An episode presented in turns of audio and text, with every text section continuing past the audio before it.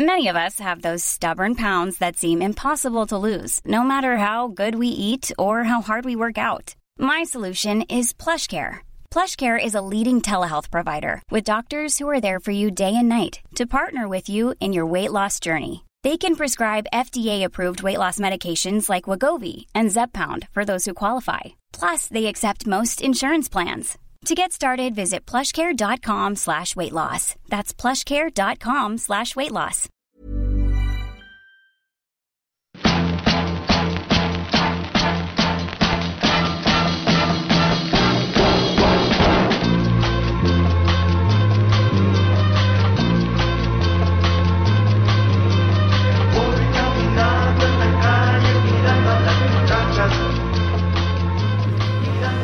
Alors Guillaume Millet, euh, on va parler de fatigue.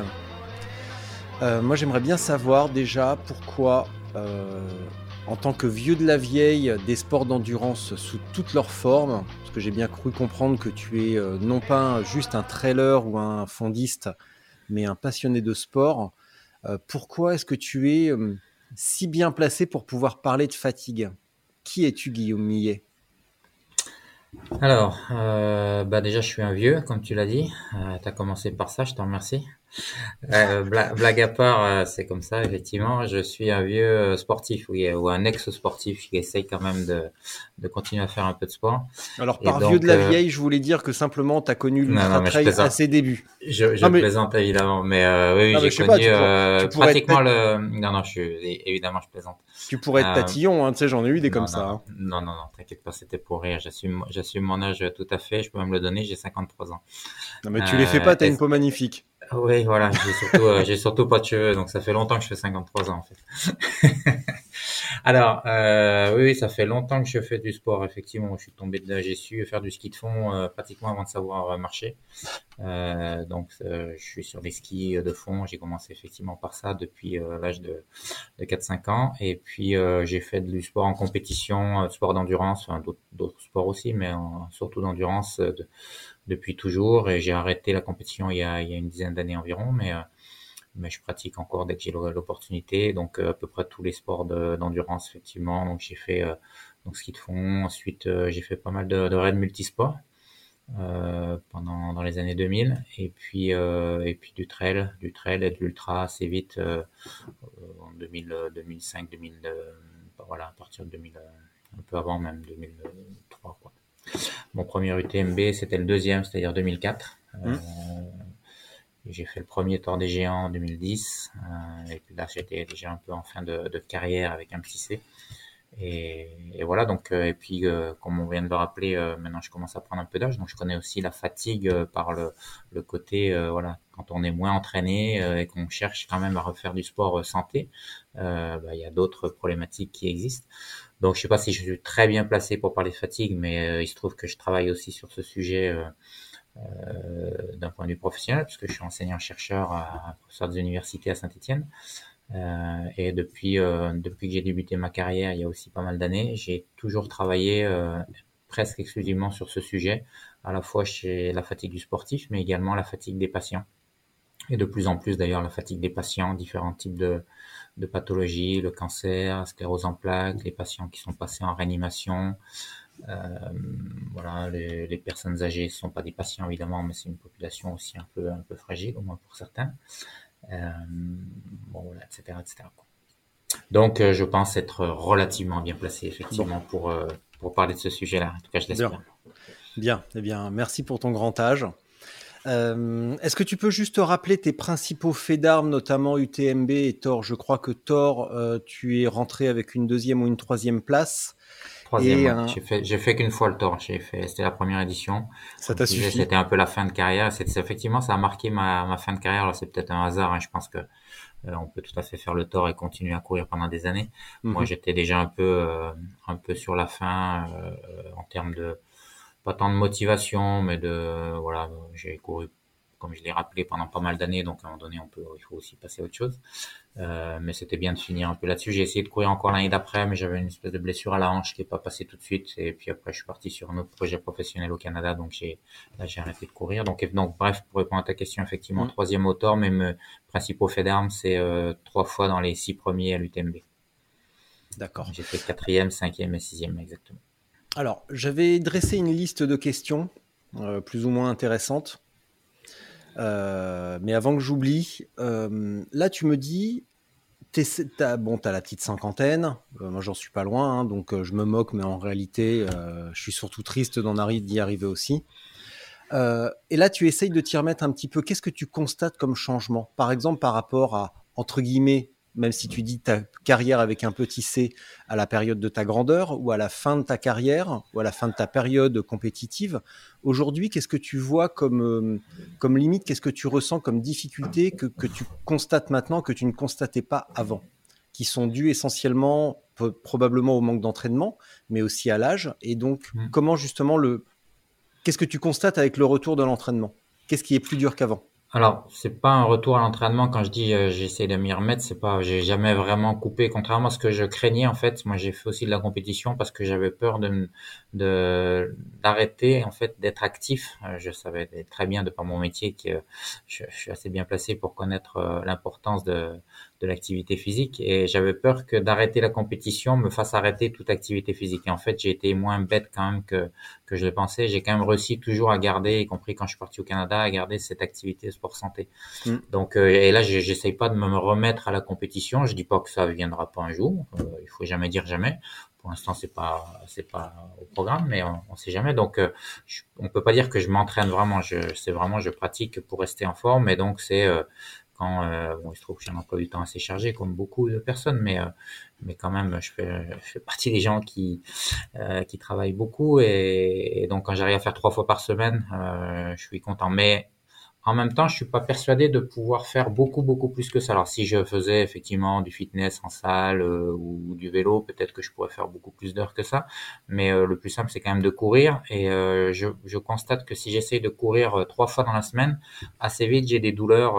là pour le coup, c'est l'âge plus que le manque d'entraînement qui mhm. font que c'est les, les, fameuses blessures du sportif, notamment au mollet, quand tu essayes de de, de, courir trop longtemps à un certain âge, en tout cas pour moi, mais je crois que je suis pas le seul. Euh, c'est voilà, c'est vraiment ça qui diffère quoi. Avant évidemment, je pouvais aller courir tous les jours euh, une heure et, et ça passait euh, sans problème. Maintenant, déjà au bout d'une heure, j'ai en gros j'ai ma dose et puis puis si j'essaye d'y retourner le lendemain, je sais que s'il y a des chances que ça se passe mal, donc je, je prévois de laisser au minimum un jour ou même deux entre chaque euh, entre chaque sortie de course à pied.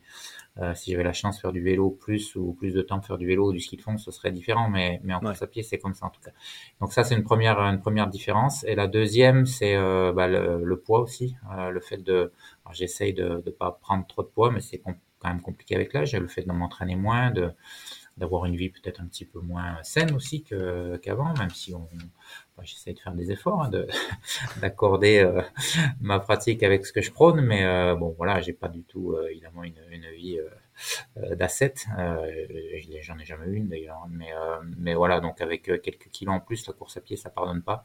Mm. Et voilà, donc ça c'est aussi une différence, et, je pense qu'avec l'âge, c'est plus compliqué aussi de, de rester un poids de forme, hein, ou un poids ne pas être en surpoids. Euh, voilà, bon, je, je, suis encore pas obèse, hein, j'ai encore un peu de marge, mais euh, mais effectivement, tu sens tout de suite quand t'as quand t'as 5 kilos en trop, euh, tu en course à pied, hein, tu toi t'as l'air affûté comme un guerrier, mais tu le, je peux te dire qu'on le qu'on le sent qu'on le sent vite, il suffit de mettre un sac à dos avec 5 kilos dedans et puis vous allez vite vous en rendre compte. Et euh, voilà, donc ça c'est la deuxième, merci la pour ce compliment délicatement la deuxième, la, la, deuxième différence importante et on récupère avec l'âge, on récupère moins bien, pas seulement musculairement, on récupère moins bien, donc essentiellement ça. Mm. Pourquoi, alors entre guillemets, tu l'as dit un petit peu, donc c'est une fausse question, pourquoi t'acharner sur la course à pied alors que tu pourrais non pas faire seulement du fitness, mais aussi du vélo d'intérieur? Je pense à Zwift notamment et toutes les plateformes d'entraînement euh, indoor euh, qui ont fleuri depuis quelques années qui n'existait pas avant.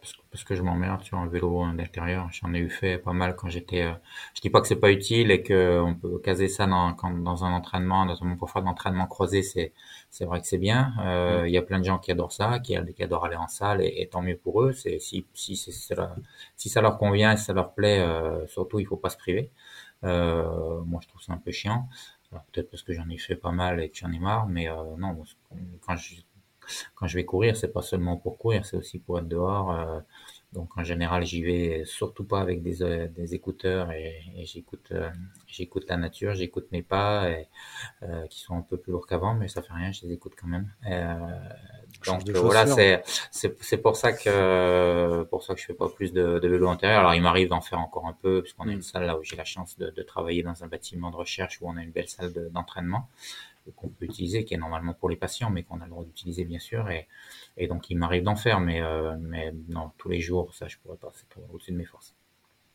Bon alors deuxième question, avant d'oublier, euh, parfois dans ce podcast j'ai un petit côté euh, les grosses têtes, et là il s'avère que j'ai une question de Aude-Marie F que tu connais en réalité parce que tu l'as conseillé pour son post-doctorat, je crois, au Canada ou un truc comme ça. Hmm. Et elle est à quelques semaines de décaniller au Canada et je l'accompagne dans sa préparation. Euh, ah oui, elle m'a dit qu'elle s'était mise au, au vélo.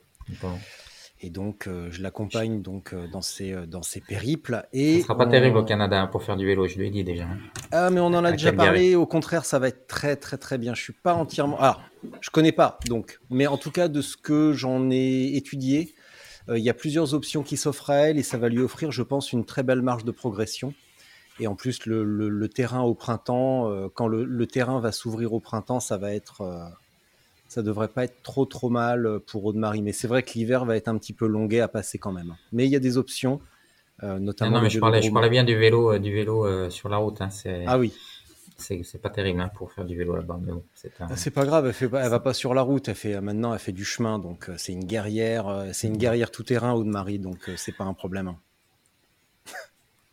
Je donc, dit qu'il fallait pas qu'elle oublie sa bombe à ours. Ouais, ça je lui ai dit déjà, je lui ai raconté. Les loups aussi. Ça, on, en a parlé déjà. Alors, du coup, question de Aude-Marie F. À quoi sert le bâillement? À quoi sert le bâillement? Ouais. Qu'on parlait de fatigue au bout d'un moment. Et puis, je lui dis, tu vois, moi, sur un truc, par exemple, au bout de 8-10 heures, euh, c'est un réflexe idiot, mais j'étouffe mes bâillements. Et elle me dit, bah, le bâillement, c'est. Puis elle a, elle a pas réussi à finir sa phrase. Et elle me dit, bah, tu demanderas bah, à Guillaume. Euh, voilà. Alors, le, bâillement, ça sert à euh, quoi? tu, me poses une colle. Dans le processus de la fatigue, le bâillement, il sert à quoi? Il sera pas grand, je sais pas, j'en sais rien. Non, je, je sais pas, tu me poses une colle. Je, on m'a jamais posé cette question, je me la suis jamais posée, donc je peux pas répondre à cette question. ben voilà. je crois pas que ce soit euh, une question essentielle, mais euh, c'en est une, et je j'ai pas la réponse. Bah, je me pose la question parce que s'il apparaît, c'est bien qu'il ait une fonction. S'il est là, c'est bien qu'il sert à quelque chose. Ouais, il a, oui, c'est sûr. parce que quand on n'est pas fatigué, on baille pas, donc. Euh, si euh, si tu vois quelqu'un bailler, même si t'es pas fatigué, tu vas bailler quand même. Il y a, ça c'est ça c'est sûr. Mais, euh, mais ça c'est autre chose. tu peux aussi ouais c'est autre chose. Mais euh, le bâillement, alors à quoi ça pourrait servir Ouais, non, j'ai aucune idée. Est-ce que même. Est-ce que c'est un signal? Parce qu'on va en parler tout à l'heure quand on va parler de la, de la fatigue centrale. Est-ce que ça peut être juste un signal qui te dit Hé mec, regarde Ou meuf, tu commences à être un peu cuit, fais attention. Est-ce que c'est pas juste un petit signe avant-coureur? Une petite tape amicale sur l'épaule J'en sais rien. Euh, je crois qu'on peut être fatigué. Euh, moi, j'ai pas l'impression, par exemple, de bailler, euh, de bailler très souvent, en étant même très fatigué. Ça m'arrive, pour ainsi dire, jamais. Donc, je suis même pas sûr que ça, soit le cas chez tout le monde. Donc, non, franchement, je, je, la dernière fois que j'ai baillé, je m'en souviens pas. Donc, c'est. T'inquiète, ça va je suis pas sûr. Ouais, le fait d'en parler maintenant, j'ai Un moment dans l'épisode, tu vas bailler, je te mmh. promets. Quand je vais commencer à raconter ma vie, je vais te faire bailler, tu vas voir. ah non, parce que j'aurais raccroché depuis longtemps. Putain, j'en reviens pas, quoi. Ça fait 20 ans que je lis Sport et Vie, et si on m'avait dit un jour, tu vas voir un jour, tu vas clouer le, tu vas clouer le bec à Guillaume Millet, eh ben, je l'aurais pas cru, je vais te dire. Ça. Eh ben, eh ben c'est fait. Ça, celle-là, je vais, celle-là, je vais me l'encadrer. Tu commençais par dire que j'étais vieux, maintenant tu me poses une colle. Euh, ça commence mal ce, ce podcast. Mais euh, tes diplômes, tu les as vraiment ou t'es en fait es une sorte d'usurpateur? Parce que je commence à me bah, poser des questions là. C'est vrai que mon diplôme en bâillement, je l'ai, euh, celui-là, je l'ai, je l'ai acheté, ouais, je reconnais. Ouais. Très bien. Mais je connais des gens comme ça, notamment un, un, médecin en région parisienne qui se, qui passe pour un médecin légiste. Il m'écoute, hein, donc euh, il sait très bien, on le sait tous les deux qu'il a acheté son diplôme. Il se reconnaîtra, il m'écoute. Bon alors pour revenir à un truc beaucoup plus sérieux, euh, vraiment on va revenir sur la fatigue. Tu, tu disais dans l'épisode 92 de Let's Trail podcast, excellent d'ailleurs, que les ah bah attends je fouille hein. là attention, hein, t'as affaire euh, quand même. Hein. Que les limites de la fatigue sont mal connues et que d'une manière ultime, l'état de fatigue absolu, ultime, c'est la mort. Est-ce que ça signifie qu'il y a quand même toujours moyen d'avancer? Même pas vite. Tant qu'on n'est pas mort, est-ce qu'on peut continuer? Oui, oui, je pense qu'on peut continuer. on peut continuer toujours à mettre de plus. Euh, non, là, ce que, je, ce que je voulais dire par là, c'était évidemment, euh, évidemment un peu provocateur. Ce que je voulais dire par là, c'était, euh, j'imagine qu'on devait parler du, du fresh model et puis de, effectivement, des limites de la, de la performance. Donc, je voulais attirer l'attention du, de l'auditeur sur le, sur le rôle du cerveau et, du fait qu'effectivement, c'était toujours une décision euh, volontaire que de dire bon, maintenant je ralentis ou, ou je peux pas aller plus loin et qu'en réalité, on peut toujours aller plus loin. Hmm. et notamment j'aime à rappeler que si on, on, se dit non là vraiment je t'assure je suis au bout du bout euh, je peux pas faire un pas de plus euh, je, suis au bout de je suis j'atteins mes limites et que euh, un danger mortel survient je serais prêt à parier que les limites elles vont être poussées pour pouvoir échapper, en tout cas tenter d'échapper à ce danger-là. Donc c'est, j'imagine à ça que je faisais référence dans ce, dans ce podcast. Voilà, donc c'est vraiment des limites, c'est là où on parle effectivement des limites euh, centrales euh, de, la performance et de la, de la fatigue. Maintenant, à un moment donné, quand tu, quand ce qui va, ce qui va te limiter, ça va être, euh, euh alors on part du principe que tu peux manger euh, régulièrement, qu'il n'y a pas de problème de ce côté-là. Après, ça va être le sommeil. À un moment donné, tu vas avoir tu vas avoir une telle pression du sommeil que tu vas être obligé de t'arrêter. Mmh. Et, euh, et, ça, je l'ai, euh, moi, je l'ai vécu une fois et une seule. C'était sur le Tor. On a parlé du, du Tor des géants où euh, où j'étais, euh, bon, j'étais encore loin de l'arrivée, mais mais pas tant que ça. Donc c'était évidemment euh, vraiment compliqué. Ça aurait été compliqué de de pas m'arrêter, mais mais mais j'aurais j'aurais aimé peut-être faire encore un peu plus pour aller sur un endroit un peu plus sympa pour dormir. Mais j'étais à un moment où je pouvais, euh, je marchais, je pouvais vraiment plus garder les yeux ouverts. C'était, euh, je titubais sur le chemin. Enfin, il y a, y a, peu de, je pense qu'il y a peu de personnes, y compris ceux qui font de l'ultra, parce que moi, ça m'a pris quand même pas mal de, pas mal d'années pour en arriver là et, de monter sur ce formator pour expérimenter ça. Quand tu fais un, un UTMB, alors peut-être que ceux qui sont plutôt en queue de peloton, ça leur arrive, mais en tout mm. cas, euh, même deux jours, tu vois, je suis pas sûr que ça soit suffisant. Il faut vraiment être trois jours en, en, ayant très peu dormi pour ressentir cette pression du sommeil à ce point-là. Et, et, je pense que c'est ça après qui va aussi te, mais encore une fois, je, je me suis couché euh, cinq minutes parce que il y avait quelqu'un qui arrivait et, j'étais sur le podium et, et, je voulais pas en descendre. Donc j'ai dormi que cinq minutes et ça m'a déjà fait un, bien fou. Ça aussi c'est un mystère. Donc si tu me demandes pourquoi pourquoi on arrive à récupérer si vite, ça c'est une autre colle. Enfin là pour le coup, je pense qu'il n'y a pas grand monde qui le sait.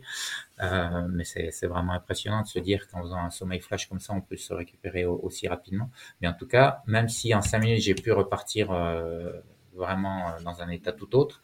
Euh, si j'avais pas fait ces cinq petites minutes, euh, ouais, ça aurait, j'aurais pu avancer encore, encore, encore. À quel, jusqu'à quel moment, j'en sais rien, mais, mais en tout cas, c'était, j'étais proche du bout pour le coup. Comme tu dis, c'est quand même assez impressionnant que de temps en temps, on va dormir, dormir, dormir, et on a l'impression d'être toujours au bout du rouleau. Et sur une épreuve où tu es visiblement dans un état d'épuisement fortement avancé, euh, tu dors 5 minutes. J'ai vu un récap de course d'un ultra ce week-end au Portugal. Euh, Clément, donc le vainqueur, euh, a dormi, a fait une première sieste de un quart d'heure. Toi, tu as dormi 5 minutes. Et vraiment, toi ou toute la communauté scientifique n'avait pas la moindre idée de, de ce phénomène? Ouais, ouais, de Quelques intuitions? T'as pas des petites pistes? Comment comment on récupère aussi vite? Alors, est-ce que tu récupères? Qu'est-ce que tu récupères? Est-ce que tu récupères ce qu'il te faut pour atteindre la ligne et, à ce moment-là, ça s'arrête vraiment? Tu coupes vraiment le courant? Ou est-ce que tu, enfin, tu récupères quoi en fait dans ces cinq minutes ou dans ce quart d'heure? En fait, la, pression du sommeil, elle est liée euh, à, j'imagine plusieurs choses, mais en tout cas une chose en particulier, c'est l'accumulation euh, cérébrale d'un métabolite. Je parlais de métabolite tout à l'heure, qui s'appelle l'adénosine. Mm. Donc c'est ça qui fait que la pression du sommeil, elle dépend de deux choses en fait. Elle dépend de justement depuis combien de temps tu es éveillé. Et ça, c'est, ça va être une progression euh, plus ou moins linéaire et qui va dépendre justement de cette accumulation d'adénosine. Et puis après, elle dépend des cycles euh, nictaméraux.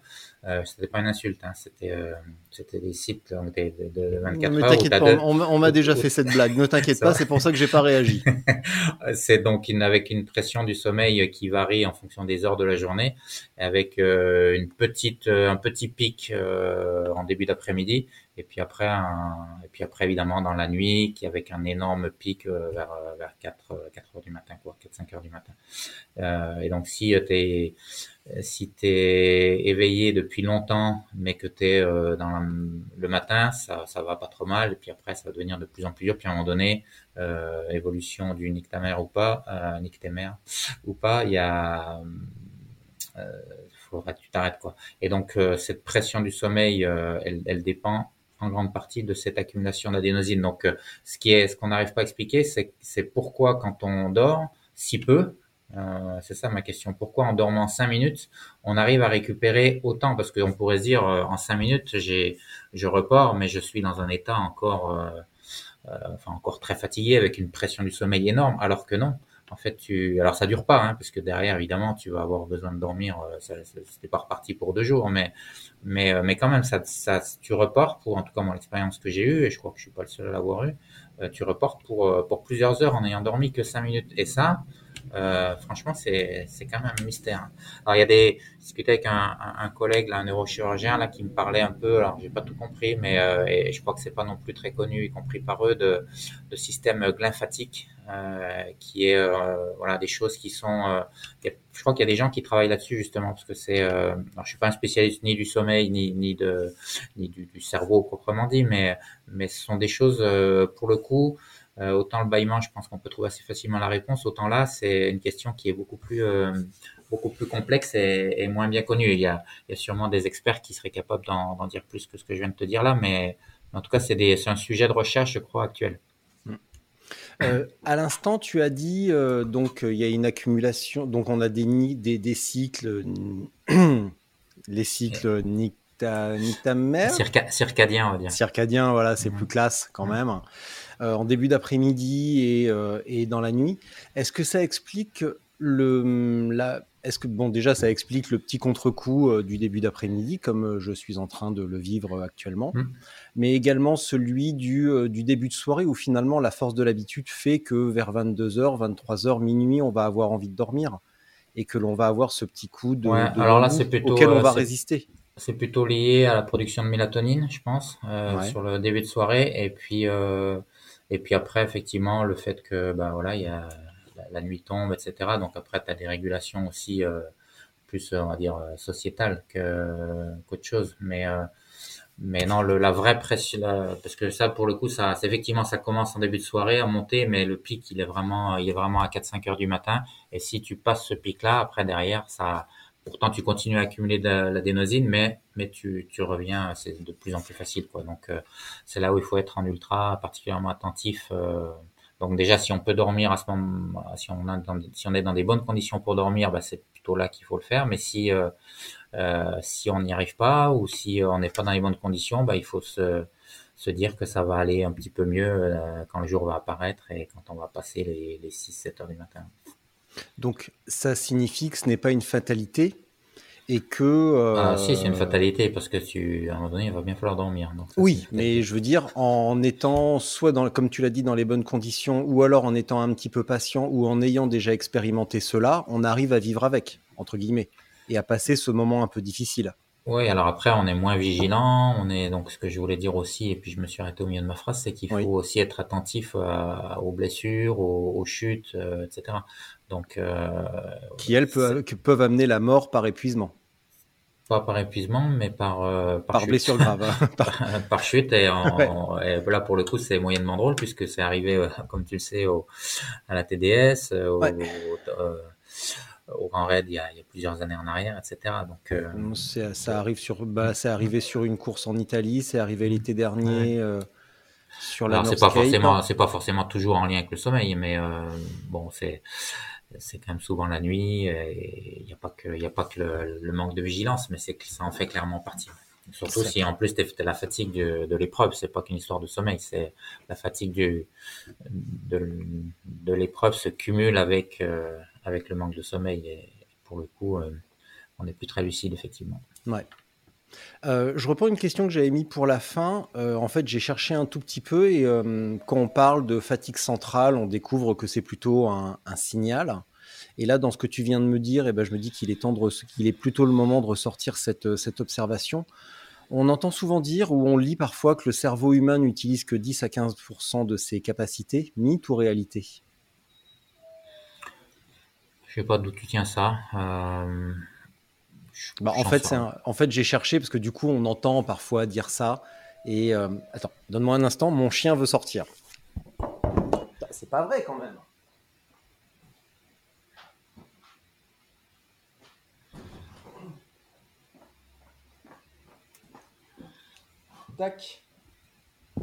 Bah, en fait, l'idée derrière tout ça, c'est pas forcément d'avoir un chiffre précis et aussi tranché.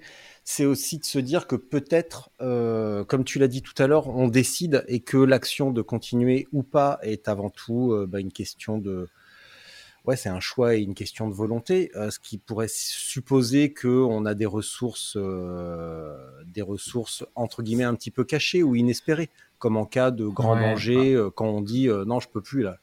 D'accord, mais on n'est pas, on n'est pas à 85% de ce, de ces réelles limites, je pense. Euh, la preuve, c'est que si tu prends un peu les, il y a des, par exemple, en fait, il n'y a pas 50 000 trucs que tu peux utiliser pour manipuler un peu ces, limites. C'est euh, ben, un peu la préparation mentale. Donc, euh, mhm. on sait que ça fonctionne, mais enfin, ça va pas te faire gagner 85% de tes, tes performances. Euh, même si en faisant de préparation mentale, ça veut pas dire que tu vas optimiser 100% de tes capacités enfin mentales, mais en tout cas, tu, tu peux gagner, mais un petit peu. Et puis après, il y a le dopage. le dopage avec les excitants du système nerveux, ce genre de choses. Et là aussi, il y a les études euh, montrent que ça fonctionne et le terrain surtout montre que ça fonctionne euh, avant que ça soit euh, qu'il y ait des contrôles plus stricts. Mais dans les années dans les années 70, etc., avec les enfêtes, etc., il y avait beaucoup de c'était beaucoup utilisé, comme tu le sais, euh, mais ça fonctionne pas non plus. Euh, voilà, on peut pas dire qu'on soit très très loin de nos de, nos vraies limites. Donc c'est pour ça ce chiffre de 10 à 15 oui, Je, ne savais pas trop ce que tu voulais dire par là, mais en tout cas, on est en deçà et ces moyens-là, euh, licites ou illicites, nous permettent effectivement de, de, de gagner un peu. Alors, est-ce qu'on peut parler un instant du gain par la préparation mentale? On va, on va gagner sur quel terrain en fait? On va gagner, sur. Euh, on va gagner sur la confiance, sur, euh, tu peux gagner la, sur conviction. on, va, on va gagner sur quoi avec une bonne préparation mentale? Tu peux gagner sur euh, le relâchement. donc pour un même effort, tu vas avoir travaillant sur le sur le relâchement, sur la, la, composante un peu affective, ce genre de choses. Donc diminuer ton stress, diminuer l'anxiété. Donc là tu peux tu peux déjà gagner en termes de on va appeler ça, on va ranger ça sous la sous la bannière charge mentale, euh, si on veut. Euh, à l'inverse, tu peux gagner en, en motivation. Euh, donc dans le, le, le, modèle de la, de la chasse d'eau, il y a une, ce que j'appelle la réserve de sécurité qui fait que justement on, on n'est on n'est pas à ses vraies limites et qu'on les atteint jamais. Euh, sinon, c'est la mort dont tu parlais au, au début. Et, euh, et, avec cette préparation mentale et cette, cette, cette, réserve de sécurité, elle dépend bien sûr de la, de la motivation.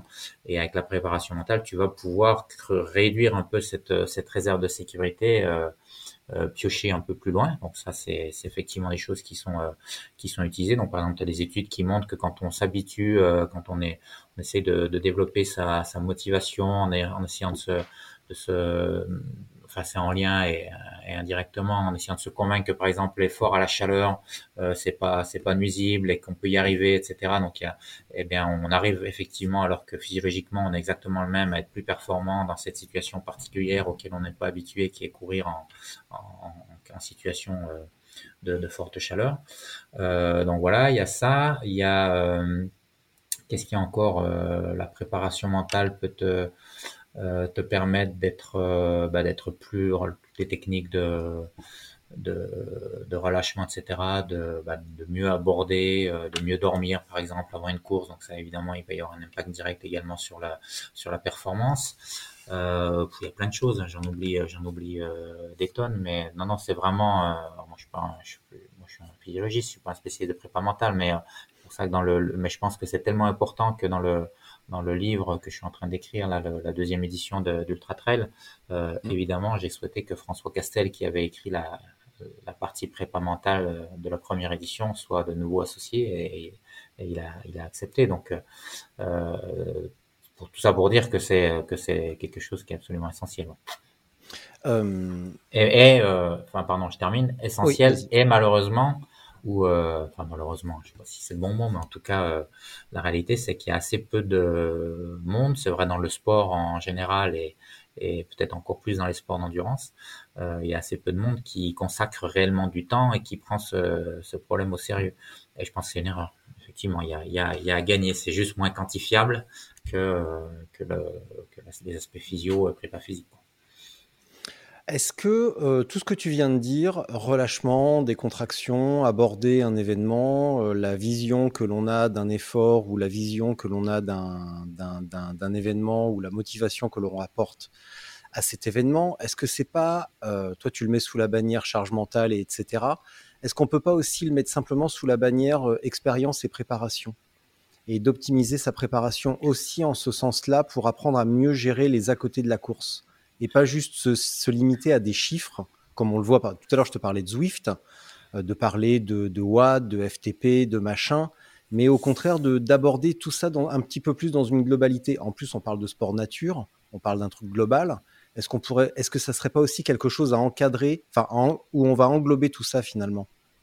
Oui, oui. Après, la finalité, c'est d'être euh, d'être le plus performant. Ça peut être d'être le plus performant possible. C'est une des finalités possibles euh, du, sport. Ça peut être euh, ça peut être autre chose, mais en tout cas, euh, il y a quand même beaucoup de gens qui font le, du sport pour la pour la performance.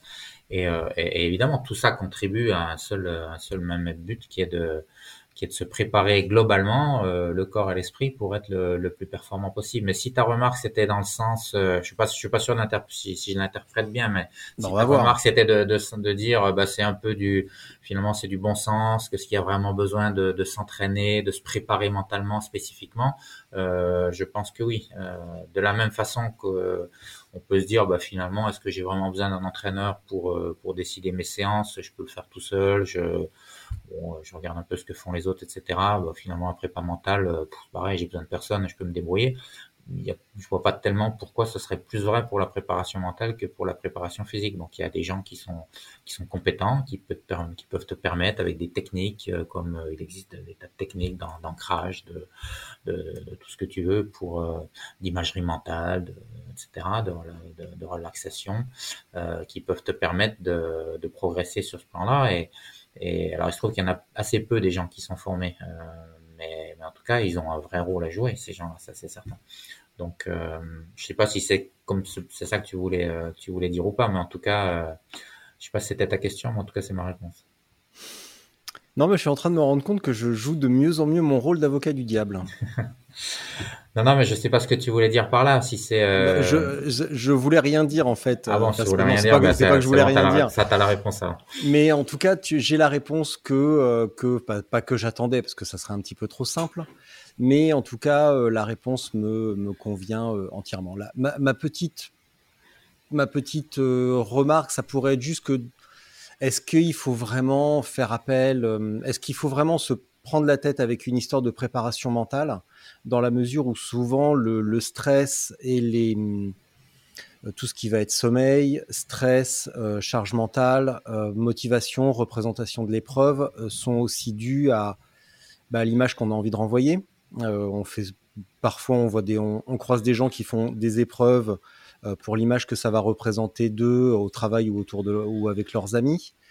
Euh, le stress généré par le terrain, par la difficulté, par les conditions climatiques, par le kilométrage, par le dénivelé, est souvent dû aussi à un manque de préparation. Et quand on a vécu ces trucs-là, et eh ben, vu qu'on l'a vécu, et eh ben, on sait à quoi s'attendre. Donc, il n'y a pas besoin de stresser pour quelque chose que l'on connaît. Euh, C'était plutôt ça, en fait, le sens de ma remarque. Oui, après, il y a plein de choses qu'on peut faire, effectivement, qui sont du, qui, enfin, qui peuvent paraître de bon sens et, et, que plein de gens ne font pas, malgré tout. Donc, tu as parlé, par exemple, du sommeil. Ça, c'est une, un sujet que, on en a déjà un petit peu parlé, mais, euh, là, on en a parlé pendant la course. Là, c'est en, en, préparation, en disant, j'arrive, je suis déjà fatigué. Donc, on peut se dire, bah, ça, c'est du bon sens, quoi, de se dire, il faut, il faut dormir, euh, bien dormir avant, euh, etc. Euh, la réalité, c'est que euh, les études montrent que c'est pas le cas de tout le monde. Alors, ça dépend des études, mais euh, certaines études montrent que tu as uniquement 40% des gens qui se forcent à dormir plus avant une course. Alors, pour moi, ça devrait être une évidence. de la même façon, qui cherchent à minimiser réellement l'anxiété. donc, de, de, moi, je crois que ça se prépare. C'est-à-dire que quand on fait un, si c'est un ultra qu'on fait pour après, tu as parlé des raisons pour lesquelles on fait un ultra, ça c'est encore un autre, un autre débat, une autre question dont on, pourra parler après si tu veux, mais c'est encore une autre question. En tout cas, si on fait un ultra euh, comme on devrait le faire, c'est-à-dire on n'en fait que, que deux par an, etc., ça, ça veut dire qu'on les, qu'on les prépare vraiment. Et, et la préparation, elle commence pas le, elle commence pas sur la ligne de, de départ, elle commence euh, bien en, bien en amont. Alors il y a évidemment toute la préparation euh, d'entraînement parler, mais il y a aussi les jours d'avant. Et ça, sont des, c'est une période qui est absolument clé. Euh, donc de bien dormir et de quand on dit bien dormir, ça veut pas dire dormir normalement, ça veut dire euh, accumuler du sommeil, faire une euh, mettre du sommeil en, réserve, on sait que c'est que c'est possible. Ça veut dire minimiser le stress, minimiser la, la charge mentale aussi qu'on peut avoir Parfois c'est impossible, mais parfois c'est possible. Il suffit de, prévoir un peu son emploi du temps à l'avance, etc., de, bien anticiper les choses. Et ça, ça a un impact sur la performance que peu de gens finalement, euh, peu de gens, on le sait sans le savoir. Si, si, on va dire les choses comme ça, c'est-à-dire qu'on se, oui, on se doute que c'est pas terrible, mais finalement, bon, bah, si ça arrive, ça arrive, si ça arrive pas, ça arrive pas. Non, c'est vraiment majeur.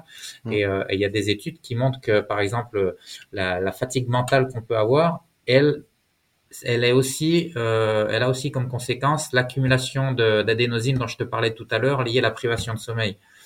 Euh, et c'est pour ça que le, je reviens toujours à mon modèle de la chasse d'eau, c'est vraiment partir avec la chasse d'eau la plus, euh, avec la cuve la plus, euh, euh, avec le plus bas niveau d'eau possible.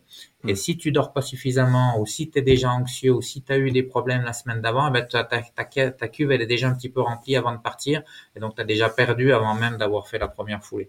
Hmm. Euh, donc quand tu parlais d'approche, euh, je sais plus comment tu as dit, intégrative, etc., ça, moi, ça me fait penser à ça. Hmm. Et, euh, et c'est vraiment et c'est pour ça. Alors effectivement, on n'a pas besoin d'un préparateur mental. Il suffit d'acheter un excellent livre qui va sortir bientôt. Mais, mais quand même, si en plus tu, tu te renseignes de toi, de toi-même, mais qu'en plus tu as des gens qui peuvent t'aider. Alors tu as peut-être des gens qui n'ont pas besoin de ça, qui sont naturellement relax, etc. Euh, par exemple, Camille Bruyas ou François Den, apparemment, ce sont des gens qui sont assez, assez zen, etc. et qui n'ont pas forcément besoin, au moins pour cet aspect-là, d'un préparateur mental. Mm. Euh, je suis sûr qu'ils pourraient bénéficier de la préparation mentale sur d'autres aspects, mais au moins sur cet aspect-là donc tant mieux pour eux, mais pour ceux qui ont plus de difficultés, je suis persuadé que de se faire assister, c'est, ça peut être, euh, ça peut être utile. Maintenant, ça a un coût, etc. Donc après, c'est, des choix euh, ou des non-choix personnels. Alors, si on définissait un petit peu ce qu'est la fatigue? Euh, ouais, si tu as deux heures devant toi, on peut, on peut parler de ça. moi, j'ai tout l'après-midi. Hein. Ma fille est partie au karaté, donc tranquille. Euh, on parle de la fatigue du sportif ou de la fatigue euh, oh, Alors, on va se limiter à la, à la, à la fatigue du sportif euh, quand même, hein, je pense. Oui, oui. C'est quand même le cadre de, de ce podcast. Mais quand je, on, va, on va parler que de ça, mais je voudrais juste te dire en, oui. en préambule que cette fatigue-là, finalement, elle n'est pas, je dis pas qu'elle n'est pas importante, c'est, connaît l'importance que peut avoir le sport dans la vie des, gens, en tout cas de ceux qui écoutent euh, ce podcast, et c'est très bien, mais euh, c'est pas la fatigue la plus importante. La fatigue la plus importante, c'est celle des gens qui ont le cancer ou qui euh, qui ont un syndrome de fatigue chronique ou qui ont un Covid long. Ça, c'est ça, c'est plus grave. Bref, euh, je voulais juste le dire, mais je ferme la, je ferme la parenthèse. Donc, mais la fatigue, il fallait le dire quand même. Ouais, ouais je pense que c'est important. Ça permet de relativiser aussi, y compris euh, quand on est sur une course, euh, de pouvoir se dire, bah, j'ai quand même vraiment de la chance d'être euh, d'être au départ de l'UTMB ou d'une autre course et, hmm. et peut-être en profiter encore plus que, que ce qu'on pourrait le faire euh, naturellement. Alors discrètement, discrètement, je suis quand même entièrement d'accord parce que ça a été un long débat parfois avec avec mon père où on parlait de souffrance à vélo. Euh, et, pourtant, lui devrait bien être placé pour le savoir, mais j'ai jamais été d'accord avec cette idée qu'à vélo, on souffre, parce qu'au bout du compte, on souffre, certes, ça fait mal, mais bon, à un moment donné, ça, finit par s'arrêter. On est là et on a mal éventuellement parce qu'on l'a voulu, et euh, bah, justement, on l'a voulu. Donc, euh, comparé à une maladie chronique, à un truc grave ou une fracture violente, enfin n'importe quoi qui soit pas de notre fait, je suis pas complètement convaincu qu'on puisse réellement parler de, souffrance dans le sport. Alors on peut, moi je pense qu'on peut parler de, souffrance, mais pas de douleur. Donc, voilà, on pourrait jouer sur, ces, sur les mots comme ça. On peut jouer sur les mots et c'est pour ça qu'on a une langue aussi riche, faite de subtilité. On, on, a le droit de jouer sur les mots. Voilà, donc voilà, on est d'accord. on, sera, on sera, d'accord sur au moins une chose, c'est déjà pas mal. C'est déjà euh, ça. Euh, alors, pour revenir à ta question sur la sur la fatigue, donc du coup du sportif, oui. Euh, elle se définit, enfin elle se définit, on peut la définir, en tout cas nous c'est comme ça, physiologiste de l'exercice qu'on la définit, comme une baisse des capacités fonctionnelles de l'individu et ou une euh, élévation de la perception de l'effort, dont on a, déjà un petit peu parlé euh, indirectement tout à l'heure. Euh, par exemple, avec l'histoire d'accumulation d'adénosine, c'est que ce soit lié à une fatigue mentale ou une privation de sommeil, etc. En fait, la conséquence directe sur la performance, on l'a on l'a supputé, mais on l'a pas dit directement. En fait, c'est ça, c'est via ce, ce facteur-là qui est la perception de l'effort.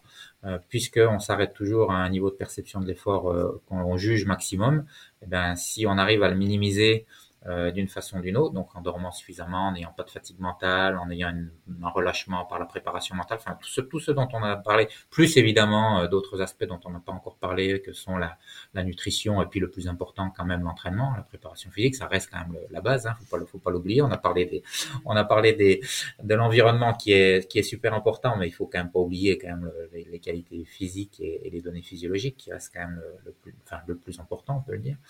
Euh, bon, bref, euh, c'est une autre façon de définir la fatigue, c'est ça. C'est euh, pour un même exercice, je perçois l'exercice comme plus difficile, donc je suis fatigué. Et ça me coûte, ça me coûte plus de le faire cet exercice. Ça, ça pourrait être une troisième partie de la, définition. Alors, ça me coûte plus déjà de, quelque part de charge mentale, intentionnelle. De, bah, ça, c'est en lien avec la perception de l'effort, mais ça, me coûte même plus en termes de d'énergie. Euh, j'ai ce qu'on appelle une dégradation de mon coût énergétique de la, de la course à pied. Mais on peut être fatigué sans avoir de dégradation du coût énergétique. Simplement, nous, la façon la plus simple de mesurer la fatigue, ou une partie de la fatigue, hein, euh, mais c'est la, force, par exemple. Je suis moins fort, j'ai perdu de la force sur mes cuisses, mes quadriceps, c'est un signe de fatigue. Attends, je note le côté coût énergétique, parce que ça, on en parle de temps en temps c'est un des trucs, parce qu'on en parle beaucoup en course à pied, en natation, enfin dans tous les sports un peu répétitifs, euh, avec une dominante technique, mais étonnamment on n'en parle jamais à vélo. Et pourtant, et pourtant, pédaler ça s'apprend, et ça on n'en parle pas beaucoup, je trouve. Euh, donc, est-ce que tu pourrais résumer, parce que du coup, c'est, euh, ça tourne autour de la fatigue centrale et la fatigue périphérique. Est-ce que tu peux rappeler ce qu'est la fatigue centrale? On a commencé à en parler un petit peu tout à l'heure. Et tu, Alors, tu l'as déjà légèrement évoqué. Ouais. Non, justement, c'est, c'est un peu, ah. Euh, c'est-à-dire que la fatigue centrale, ce que tu as appelé la fatigue centrale, ouais. c'est, on peut dire que c'est pas le, la bonne définition, mais c'est pas en tout cas euh, la fatigue centrale que nous on, on définit euh, comme une baisse de la capacité à, à, activer toutes ces, je vais dire un gros mot, les unités motrices ou les fibres musculaires. Ouais. Euh, ça c'est plutôt comme ça, hein, mais après il suffit de s'entendre sur les définitions. Après tout, moi j'ai pas de j'ai pas de religion, hein, mais la fatigue centrale c'est plutôt ça. Quand on parle de fatigue centrale, fatigue périphérique, la fatigue centrale c'est je suis plus mon cerveau, mon système nerveux n'est plus capable de recruter l'ensemble de mes fibres musculaires comme il peut le mhm. faire normalement si je suis en bonne santé au repos. Et la fatigue périphérique pour le coup c'est ce qui se passe dans le muscle. Le muscle est moins fort, indépendamment de ce que le système nerveux lui commande de faire. Alors peut-être que, je me suis mal, peut-être que je me suis mal exprimé tout à l'heure, mais globalement on était d'accord là, dessus non, parce que la, la, façon dont tu as, en tout cas, c'est ce que j'ai compris, euh, dont tu, tu l'as présenté, c'était plutôt justement sur la, en course, la, plutôt en lien avec la perception de l'effort, etc. Alors que c'est vraiment, euh, c'est vraiment, nous pour la mesurer, c'est, euh, on demande au sujet de contracter au maximum le muscle et puis on envoie un choc électrique et on regarde si euh, le choc électrique arrive à faire gagner de la force. Auquel cas, ça veut dire que le cerveau en avait gardé sous le pied. Euh, malgré toute la motivation, malgré l'envie des gens de faire le max, euh, quand on fait un UTMB, à la fin d'un UTMB, quand on leur demande de forcer au maximum, qu'on choque électriquement et on arrive à leur faire gagner des fois à 20-30% de force. Donc c'est quand même assez spectaculaire. J'ai rien compris. donc, j'ai dit. Donc, à quel, moment j'ai dit une connerie alors? Bah, je me souviens plus exactement ce que tu as dit. Donc, ouais, parce que j'en ai, dit, t'as raison, j'en ai tellement dit qu'on pourrait plus faire la liste. J'irai pas jusqu'à dire que tu as dit une connerie, mais c'est, euh, j'ai pas le sentiment que c'était euh, de la fatigue centrale euh, sous cette définition-là dont tu, dont tu parlais. Mais peu importe. En tout cas, ça c'est, mais la fatigue centrale, ça peut être plein de choses. Effectivement, ça peut mm. être ça. Je suis plus capable d'activer l'ensemble de mes fibres musculaires. Ça peut être la perception de l'effort. Ça peut être je suis moins coordonné. Ça peut être je suis plus capable de réfléchir euh, comme avant. Tout ça, mm. c'est de la fatigue centrale cérébrale. bah c'est ça. Tu veux. Alors, je, me, suis, mal, je me suis mal exprimé. Mais ce sont des choses différentes quand même. C'est différentes euh, composantes de la fatigue centrale, si on veut. Alors pour résumer, la fatigue centrale, c'est simplement le, câblage qui ne fonctionne plus comme avant. Et la fatigue périphérique, c'est quoi alors? C'est le muscle qui est plus capable de répondre euh, à la contraction comme avant. Et ça, c'est dû à quoi? Alors ça dépend des sports. Ça dépend des. Alors disons sur un sport comme le vélo, par exemple. Par hasard, sur le vélo, ça pourrait correspondre à quoi? Alors sur le vélo, c'est même c'est pas qu'une histoire de course à pied vélo, c'est plus un peu ça, euh, mais c'est surtout une histoire de d'intensité de durée. Donc si tu me parles d'un sprint euh, de 200 mètres ou tu me parles d'une étape du Tour de France, c'est pas tout à fait la même chose. C'est même pas du tout la même chose. Donc euh, tu parlais dans, en introduction en disant j'ai les, les métabolites, etc. Euh, bah oui, mais comme tu me dis, c'est le vélo versus la course à pied, je te réponds que c'est pas ça. C'est ça dépend je. J'avais même pas imaginé qu'on puisse parler de sprint aujourd'hui, tu vois. Ah bah écoute, moi je, je sais pas, moi je, je sais pas de quoi tu parles exactement dans ton, dans ton podcast. Donc, euh, quoi, tu t'es pas renseigné Ah Guillaume Millet, tu es un traître. je le savais que tu étais un traître. Bah, C'est-à-dire que, que je voulais le faire. Hein. Je, je, oui, t'as manqué de temps en fait, parce que t'étais parti courir. T'es parti faire, parti faire du spinning à la place. D'accord. Exactement. Hmm. Donc si tu fais du spinning justement, euh, la fatigue est liée à, liée à quoi? Bah, Pour le coup, à, l'accumulation de, de métabolites dont tu parlais tout à l'heure, de, de d'acidose, euh, qui est quand même, euh, même si c'était un peu remis en cause, une des, causes de la fatigue, d'accumulation d'autres métabolites comme, euh, je sais pas si on va rentrer dans les détails, mais de ce qu'on appelle le, phosphate inorganique, et ça, ça a des conséquences directes effectivement sur la contraction musculaire. Donc là, c'est vraiment au niveau du muscle que ça se passe. L'accumulation de certains métabolites empêche le muscle de fonctionner comme il faut, ou empêche le muscle de fonctionner, c'est pas forcément au niveau des fibres ou des, ce qu'on appelle les myofilaments, qui sont vraiment les unités contractiles euh, proprement dit. Euh, tu m'arrêtes si je suis chiant. Euh, mais ça peut être aussi sur le fait que les, les mécanismes où euh, on a besoin de, de, larguer du calcium dans le muscle, etc., sont, sont gênés. donc ça, ça peut être le cas pour des raisons métaboliques, et ça peut être le cas aussi, donc là on va être plutôt sur des efforts type étape du tour, etc., en lien avec la déplétion énergétique et la déplétion en glycogène, qui va peut avoir un effet sur le cerveau. Euh, si on est en hypoglycémie, évidemment, c'est pas terrible, mais ça peut avoir des effets également sur le muscle euh, et notamment sur euh, sur ça qu'on appelle, s'il y a des, gens qui veulent un peu les termes techniques, on appelle le, couplage excitation-contraction, c'est-à-dire que le, le fait de plus avoir de glycogène empêche le muscle de fonctionner parce qu'il y a moins de calcium qui est largué, etc. Donc là, il y a des études qui ont été faites en labo et puis même sur le terrain, qui sont des études assez assez sympa où on va prendre des bouts de muscle pour regarder réellement ce qui se passe au, au sein du muscle. Donc voilà, c'est euh, en gros c'est ces deux euh, ces deux aspects-là, si je schématise, euh, accumulation de métabolites au niveau, je parle de la fatigue musculaire hein, proprement dit, et puis après pour les efforts plus longs, ça va être plutôt en lien avec le, le glycogène. Euh, et puis en course à pied, on va avoir un autre un autre aspect qui est important, qui va être mais beaucoup moins en vélo évidemment, c'est le, les dommages musculaires qui sont qu'on peut mettre sous le registre fatigue ou pas. Euh, mais comme tu m'as dit en début de l'expo de, de discussion, euh, je suis fatigué, j'ai des courbatures. Euh, j'imagine que tu le ranges dans le dans la fatigue, donc ça me va. On peut, dire comme ça. Ouais, je range la sale gueule aussi avec et la coiffure de travers parce que vraiment. Ça va, ça va avec, mais ça c'est plutôt de la fatigue centrale pour le coup.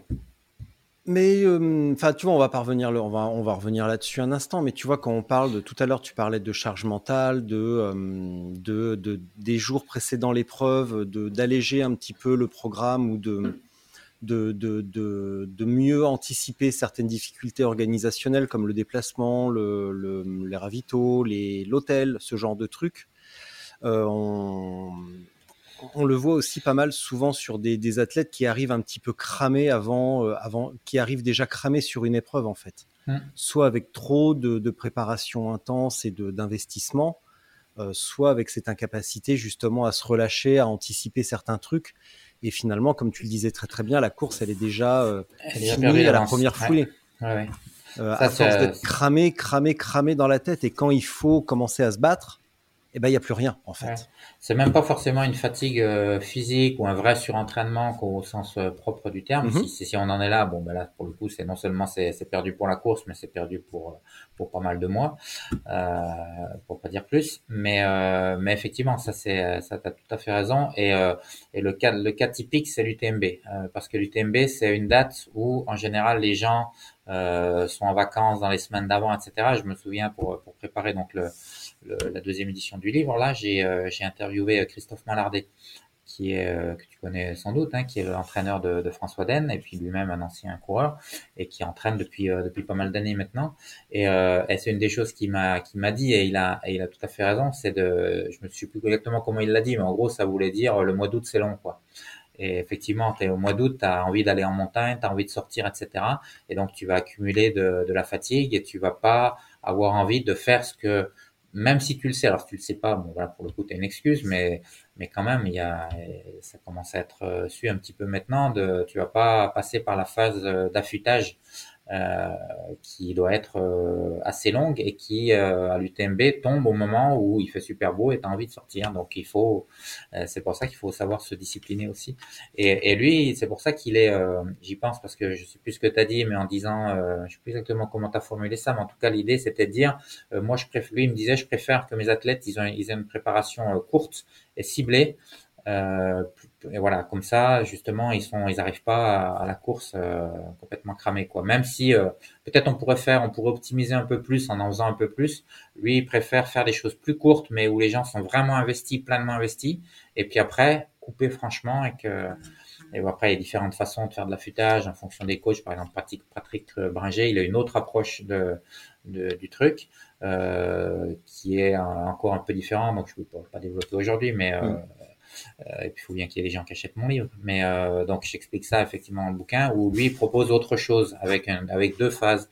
Et c'est ça, c'est des choses que j'avais pas que j'avais pas en tête. Et euh, c'est intéressant de discuter justement avec des gens qui ont qui ont d'expérience de terrain aussi pour ça. Et après, ils ont raison, ils ont pas raison, j'en sais rien. Mais en tout cas, c'est des gens qui entraînent et qui entraînent des gens qui ont du succès. Donc ça doit pas être si mal. Ça doit pas être si mal. Et puis, une, méthode, elle est aussi euh, soumise à différentes sous-méthodes en fonction des athlètes. Parce que s'il suffisait d'avoir une méthode et de l'appliquer euh, bêtement euh, à 20 mecs de la même manière ou 20 nanas, bah, ça se saurait. Donc il y a certainement un courant de pensée et puis des sous-méthodes en fonction des préférences des athlètes.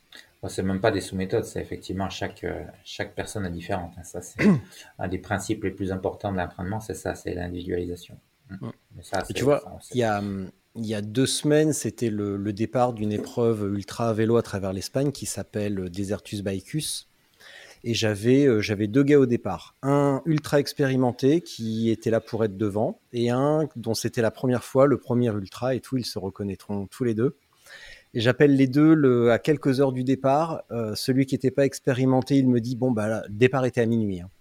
Il était 19h, 20h, il me dit bon bah là on va aller dans l'air de départ et tout, on va aller voir comment ça se passe. Euh. Je dis mais pourquoi faire? Pour aller profiter de l'ambiance du départ, pour trépigner, pour boire des bières avec les autres et être debout et pas dormir? Mais reste tranquille et euh, sors de l'hôtel 45 euh, minutes avant. Il me dit ouais je vais faire ça. On raccroche, j'appelle l'autre.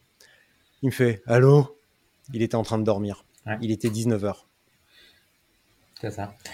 Ouais, bah, Camille Bruyas euh, bah, me disait que, et c'est sûrement une de ses forces, elle était, euh, elle avait été capable de faire la sieste sans aucun problème, de dormir. Je sais plus qu'elle m'a dit une heure ou une heure et demie le, la sieste du, du jour du TMB qui part à 6h30, donc c'est quelques, vraiment quelques heures avant. Mm. Et, euh, et Jean-Michel Fort-Vincent, le majeur du Team Salomon, me racontait que François Den, euh, pareil le vendredi, euh, alors c'était à, l'époque, hein, la fameuse édition 2017 où, de l'UTMB où il y avait il y avait tout le monde là. Euh, à l'époque, il avait encore des vignes. Et il était là au téléphone à discuter, euh, à recruter ses vendangeurs pour le, les, les, vendanges qui commençaient le lundi. Et voilà, c'est cool. Et je pense que évidemment, c'est pas c'est pas ce qui explique entièrement leur, leur niveau, mais ça peut pas gêner, ça c'est certain. Euh... La zénitude bah, c'est relié un petit peu. Bah, déjà, c'est propre à chacun. Euh, évidemment, on est tous différents. On a tous une manière d'aborder. On n'est pas tous du tout armés de la même manière euh, sur ces trucs-là. Et il y a peut-être aussi l'expérience qui, qui y fait. Donc, ouais, puis le caractère. Hein, oui, oui, oui, la personnalité de chacun, là, malheureusement, là-dessus. mais c'est pas, je pense pas que ce soit une fatalité parce que je me souviens d'un championnat de France de duathlon où je me suis endormi dans un sens et le lendemain matin avant le départ, j'étais réveillé dans l'autre. J'avais la tête, j'avais plus la tête au même endroit en fait au réveil. Donc j'avais bougé dans mon lit la nuit et tout, et, euh, et maintenant ça va, ça va beaucoup mieux. Je dors, je dors très très bien une, une veille d'épreuve, mais, euh, mais quand j'étais plus jeune, j'étais carrément, euh, carrément flippé. Ouais. Non, mais avec l'expérience, quand même, les choses s'améliorent, hein, mais plus ou moins en fonction des gens. Ouais, puis à nos âges, maintenant, on n'en a plus rien à foutre. Hein, donc, qu'on loupe ou qu'on loupe pas, c'est pas très important. Je, pense qu'on a compris qu'on était vieux. C'est pas peine d'en mettre une couche. Non, mais toi, t'es vieux. Moi, j'ai 45 ans la semaine prochaine. Il y a que toi qui es vieux ici.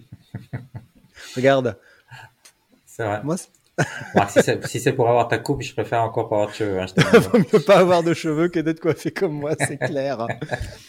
euh, Dis-moi, il y a quand même un truc qui me turlupine là-dedans, c'est qu'on a parlé de fatigue périphérique, euh, qui éventuellement, bon, bah, il y a les métaboliques, il y a les substrats, etc. Il y a tout. Euh, donc ça, c'est relié à la préparation, ou à la, à la condition physique, etc. Est-ce que le, la fatigue centrale, est-ce qu'il est qu'il y a une capacité d'adaptation dans la, dans la fatigue centrale? Si c'est un signal du cerveau qui dit là j'atteins mes limites alors qu'en fait c'est pas vrai, ou j'ai l'impression de faire un, effort violent, donc un ressenti d'effort, est-ce qu'il y a une capacité d'adaptation dans cette fatigue centrale? Est-ce qu'on peut l'entraîner? C'est une, une, bonne question et encore une question. Putain, il m'aura fallu 55 minutes pour poser un truc pertinent. voilà, c'est là enfin une bonne question. Euh, et si ça te pin, je vais essayer d'y répondre. Merci. Euh, alors, pas de gros mots, hein, toujours. On est d'accord. Du coup, euh, est-ce, qu'on, est-ce que ça s'entraîne? Donc déjà, ce qu'il faut savoir, c'est que quand on parle de fatigue centrale, en réalité, c'est un peu plus compliqué que ça dans le sens où la fatigue centrale, elle dépend aussi de ce qui se passe à la périphérie. Donc c'est un, je sais que c'est un peu chiant, mais c'est pas de ma faute, c'est comme ça. Euh, tu as des récepteurs à la périphérie, dans les muscles, les tendons, euh, un peu partout, les articulations, qui te renvoient, qui renvoient au système nerveux des informations, et tant mieux, hein, sur sur ce qui se passe. Euh, c'est bien que ça soit comme ça, effectivement. Ouais. Et, et, du coup, si tu t'améliores même au niveau périphérique, tu vas aussi diminuer ta fatigue centrale. donc ça, c'était une première première chose, mais ça répond pas à ta question. Je pense que ta question, c'était plutôt, si je la, si je la reformule, euh, pour être sûr que j'ai bien compris, c'était est-ce qu'on peut, euh, pour le coup, euh, finalement, c'était est-ce qu'on peut diminuer la réserve de sécurité? C'était un peu ça avec, avec l'entraînement, hein, c'est ça. Euh, et ben ça, on n'en est pas absolument certain. On, ça, ça semble évident euh, quand tu, tu te dis, effectivement, à force de, de répéter des, des efforts intenses, etc., on a euh, on va pouvoir aller euh, piocher de plus en plus loin. Alors ça c'est sûrement vrai pour des gens qui font pas de qui font pas de sport, euh, voire même certains qui ont une espèce de ce qu'on appelle la kinésiophobie, c'est-à-dire que dès qu'ils font un petit effort, qu'ils contractent un peu leurs muscles, ils se sont pas bien. Euh, donc ces gens-là, s'ils se rendent compte que finalement quand on bouge un peu, euh, ça va, rien de tout, tout va bien, au contraire on se sent mieux. Euh, pour ces gens-là, assez vite, on peut, on peut changer, on peut imaginer qu'ils peuvent se, se fatiguer de plus en plus sans, sans craindre les, les conséquences de ça. Euh, maintenant, si on parle de quelqu'un qui est qui est entraîné, qui a déjà couru euh, un ultra ou fait des, ultras en vélo, enfin ou même des, programmes d'entraînement euh, classiques, sans même parler d'ultra, euh, versus quelqu'un qui serait très entraîné, qui serait élite, euh, Est-ce que les élites sont tous euh, capables d'aller euh, plus loin dans l'effort? Eh ben, en fait, euh, c'est pas certain. On peut penser que ça fait partie des déterminants de la performance. C'est finalement une des une des définitions des capacités mentales. Euh, c'est pas la seule, hein, on, en a, on en a évoqué plein d'autres, mais en tout cas, c'en est une. Être capable de se mettre minable, on va dire ça comme ça. Euh, C'est sûr que si on n'est pas capable de se faire de faire ça, on peut pas être un, un athlète de, de, très haut niveau. Mais on sait aussi que la performance, elle est multifactorielle. Donc, il se peut très bien qu'il y ait des gens qui soient très performants, mais qui soient un petit peu moins performants sur ce côté-là, et inversement, des gens qui sont euh, beaucoup moins performants, mais qui sont super forts là-dedans et qui sont capables. Ils n'ont pas, ils ont pas la bonne VO2 max, ils n'ont pas les bons gènes, etc. Mais mentalement, ils sont super durs au mal. Et euh, est-ce que c'est pas plus une je sais pas si on peut parler de personnalité, mais en tout cas, un, ouais, un trait de caractère ou une, une, capacité un peu innée comme ça, être, être capable de se faire, euh, de se, de se faire du mal, que quelque chose qui s'entraîne vraiment, euh, naturellement. La logique voudrait dire oui, ça s'entraîne. La réalité, c'est que quelles sont les évidences euh, scientifiques qui le, qui le prouvent euh, là, comme ça, je réfléchis et j'en vois pas tant que ça. Donc, euh, moi, je pense qu'il y a aussi des gens qui sont euh, pas de très haut niveau, qui sont y compris, qui n'ont pas fait du sport depuis très longtemps, depuis depuis des années, des années, et qui sont capables de, de se mettre vraiment vraiment minables. Mmh. Mais bon, voilà. Après, on voit à l'arrivée des courses certains athlètes de haut niveau qui se mettent dans des états. Je pense pas que ça soit du cinéma. Ouais. Tu te dis, ouais, quand même, ils ont. Et moi, par exemple ça se fait pas trop de parler de soi, mais mais quand c'est pour dire du mal, je pense que ça passe un peu mieux. Euh, je pense que c'était une de mes une de mes limites. Euh, j'ai couru à un niveau euh, assez honnête, mais mais je pense que je faisais partie des gens justement qui avaient peut-être pas un mental suffisant. Euh, pourtant, je me suis quand même, j'avais l'impression moi de me faire quand même euh, assez mal et, et quand je vois l'état de ma cheville après le tort des gens avec l'inflammation, etc. Je pense que quand même je suis allé, j'ai pioché assez loin, mais moins que d'autres. je suis assez persuadé de ça, que à un moment donné, le mental m'a fait un peu défaut pour aller plus loin, pour performer plus. Je pense, mais c'est tout à fait subjectif. C'est quoi le mental? Est-ce que c'est juste la capacité bah, en même temps, fallait pas passer. moi, je, suis un je suis un physiologiste et tu me parles que de mental et de bâillement depuis le début. Non, je plaisante. Euh. Non, mais je suis bah pas un spécialiste. Je suis pas un spécialiste du mental. Bah oui, mais je, je, je, répète que j'ai que j'ai pris un spécialiste dans mon bouquin parce que justement, j'étais pas un spécialiste. T'es pas juste un rat de laboratoire. T'es pas juste un chercheur euh, qui manipule ses petites éprouvettes. Non, mais j'ai pas donc Tu dois bien avoir une petite idée quand même. Alors, tant que coureur, je peux te donner, je peux te donner mon idée. C'est quoi le mental? Bah, je viens de te donner une. On vient, on en a parlé depuis trois quarts d'heure déjà du mental. Qu'est-ce que, qu'est-ce que je peux te dire de plus? Non, c'est plus sérieusement, c'est ta question, c'est vraiment ça? C'est quoi le mental? Bah ouais, parce qu'on dit ça. Bah, on, on dit, j'avais pas le mental, mais ça veut dire quoi? Bah ça veut dire. Ça veut dire que. Ça moi, veut dire une des définitions. Faut se défoncer tout le temps? Non, une des définitions du mental, c'est d'être le plus fatigué, euh, d'être très fatigué à l'arrivée. Pour moi, ah, ça, peut être, ça, peut être, ça peut être ça une définition. Ah, mais, vraiment, mais, vraiment très fatigué, c'est-à-dire pas faire semblant d'être fatigué. Et, je crois qu'il y a des gens qui le sont vraiment et d'autres qui font semblant de l'être parce que justement, ça fait bien de dire j'ai un gros mental, t'as vu dans quel état je me suis mis. Mais en fait, il faudrait l'objectiver. Il y a, je crois pas que ça a été euh, que ça a été réellement fait parce que c'est compliqué à faire, notamment si on veut le faire sur des, des athlètes de haut niveau. Mais on en revient en fait à la discussion qu'on vient d'avoir. Moi, je crois que c'est un des paramètres de la performance, mais c'est pas le seul. Et donc, c'est largement possible, enfin, c'est même une certitude, que euh, certains athlètes, même de très bon niveau, sont pas, euh, comment dirais-je, à leur, euh, à leur max à cet aspect-là, sur cet aspect-là, et qui compensent par d'autres, d'autres aspects de la performance. et donc, comment on pourrait l'objectiver? Ben, En allant mesurer effectivement la fatigue avec des stimulations électriques, par exemple, et, et l'entraînement et notamment la préparation mentale, même si on a dit que c'était plein de choses euh, pendant la course, etc. Mais sur la, au moins sur la fin, euh, sur les dernières heures, le but, ça devrait être de, euh, de débrancher le cerveau, effectivement, et d'aller piocher le plus loin possible. Et, euh, et, la préparation mentale peut servir à ça, ou le mental qu'on a naturellement, de façon innée, peut servir à ça aussi. Et maintenant, est-ce que ça veut dire qu'il faut le faire tout le temps? Non, évidemment, euh, parce que ça veut dire que tu es un badabeux si tu fais ça. Euh, un badabeu, ça veut dire que tu es un benèche, parce que c'est un peu stéphanois, je crois, je sais pas si tout le monde a compris, euh, dans le sens où euh, si tu vas piocher si loin à chaque fois que tu fais une, une séance d'entraînement, euh, ça veut dire que tu n'as pas bien compris les principes de l'entraînement. Donc euh, maintenant, à un certain moment, il faut le faire, c'est clair, y compris à l'entraînement d'ailleurs, mais évidemment surtout en course. Est-ce qu'on peut parler de hum, la perte de force et d'un plateau après plusieurs heures? Est-ce que la perte de, force est linéaire ou est-ce qu'au contraire, elle va atteindre un plateau et euh, diminuer beaucoup moins lentement euh, à un moment donné? Alors ça c'est euh, bien, t'as bossé tes dossiers, hein, je vois, c'est bien.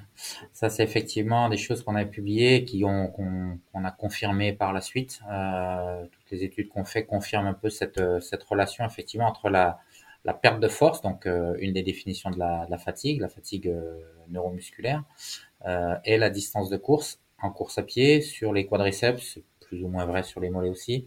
Euh, effectivement, donc c'est pas du tout linéaire, c'est une augmentation euh, un peu exponentielle, comme enfin pas exponentielle, euh, comment dirais-je, non linéaire avec un pour qui atteint un plateau autour de quelques, quelques heures d'effort, on va dire 10 heures d'effort, 10-12 heures d'effort, on arrive autour de, de 35-40% de perte de force en moyenne. Alors avec des grandes variabilités entre les sujets, bah, ça renvoie à confère la discussion qu'on vient d'avoir. Je pense que... euh, bref, euh, mais en moyenne, euh, on retombe, on retombe toujours plus ou moins là-dessus, avec un plateau euh, bah, on n'a pas non plus étudié toutes les distances du monde, mais en tout cas sur euh, entre 10 et 30 heures, on a effectivement sur un plateau. Et puis après, on avait fait une étude sur euh, sur le tort des géants, où là, en fait, on était moins fatigué. D'où la enfin, on avait perdu moins de force, d'où la conclusion qu'il est euh, plus facile de faire le 200 miles que 100 miles. Donc voilà, on voit bien qu'il y a une y a des limites à la, définition de la, de la fatigue en considérant uniquement la perte de force. Bon bref, ça c'était pour pour la, pour la blague, mais enfin, pour la blague. Plus ou moins, fait, parce que c'est c'est vrai, c'est quand même la réalité. Il y, a, y a quand même un fond de vrai. Ouais. Alors pourquoi ça euh, euh, Pourquoi en, en, particulier Pourquoi il y a, y, a ce, y a ce plateau euh, bah Parce que finalement on se on s'autorégule et que, et que voilà il y a ce il y a ce maximum que l'on que l'on atteint. Euh, là encore, ça renvoie à la notion de, réserve de sécurité. On va, c'est pas parce qu'on va faire plus longtemps qu'on va être forcément plus fatigué. C'est vrai au début, mais après, il y a ce plateau. Bah, parce que on va, forcément, si c'est plus long, bah, on va aller, on va moins vite. Et après, pourquoi ça rediminue derrière?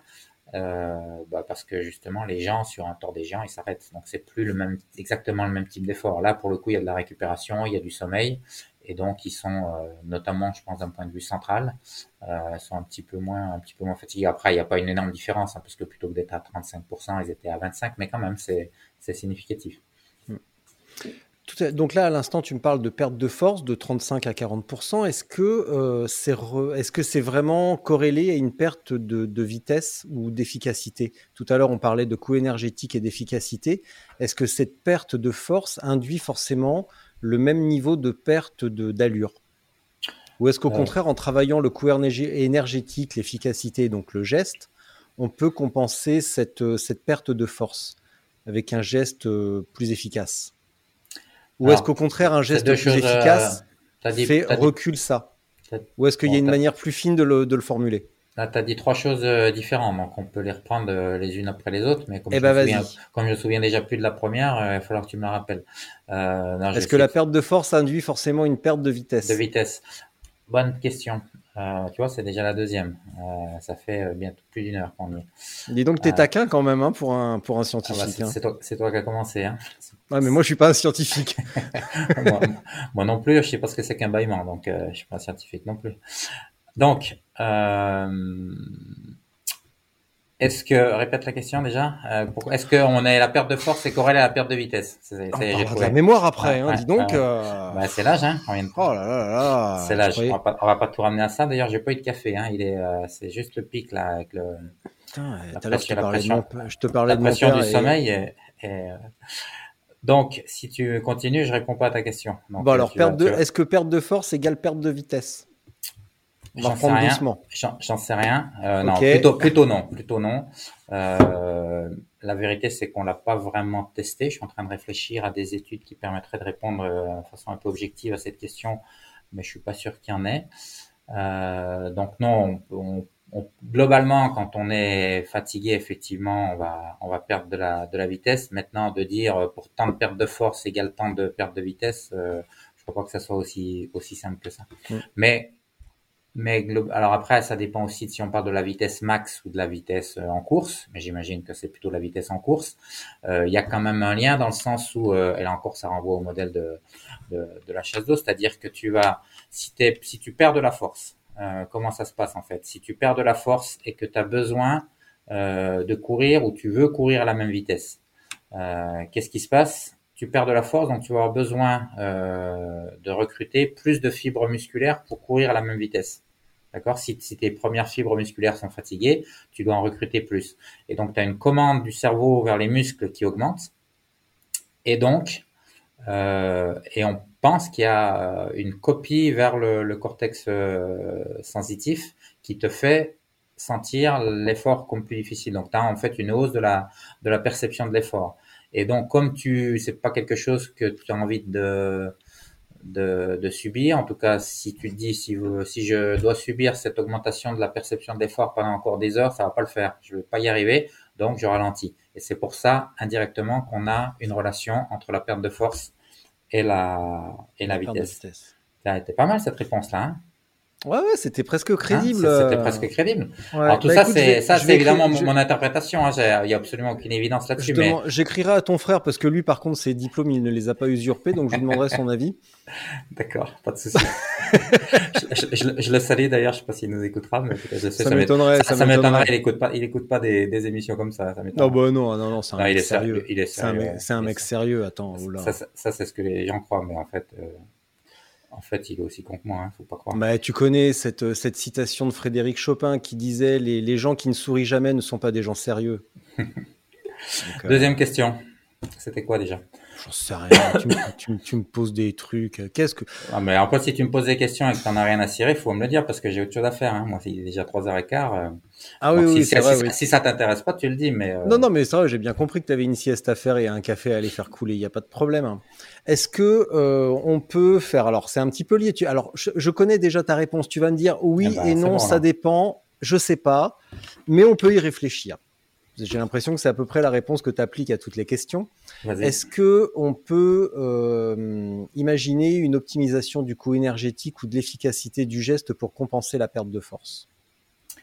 Alors oui, euh, Un petit non, enfin je je sais pas, mais on peut y réfléchir.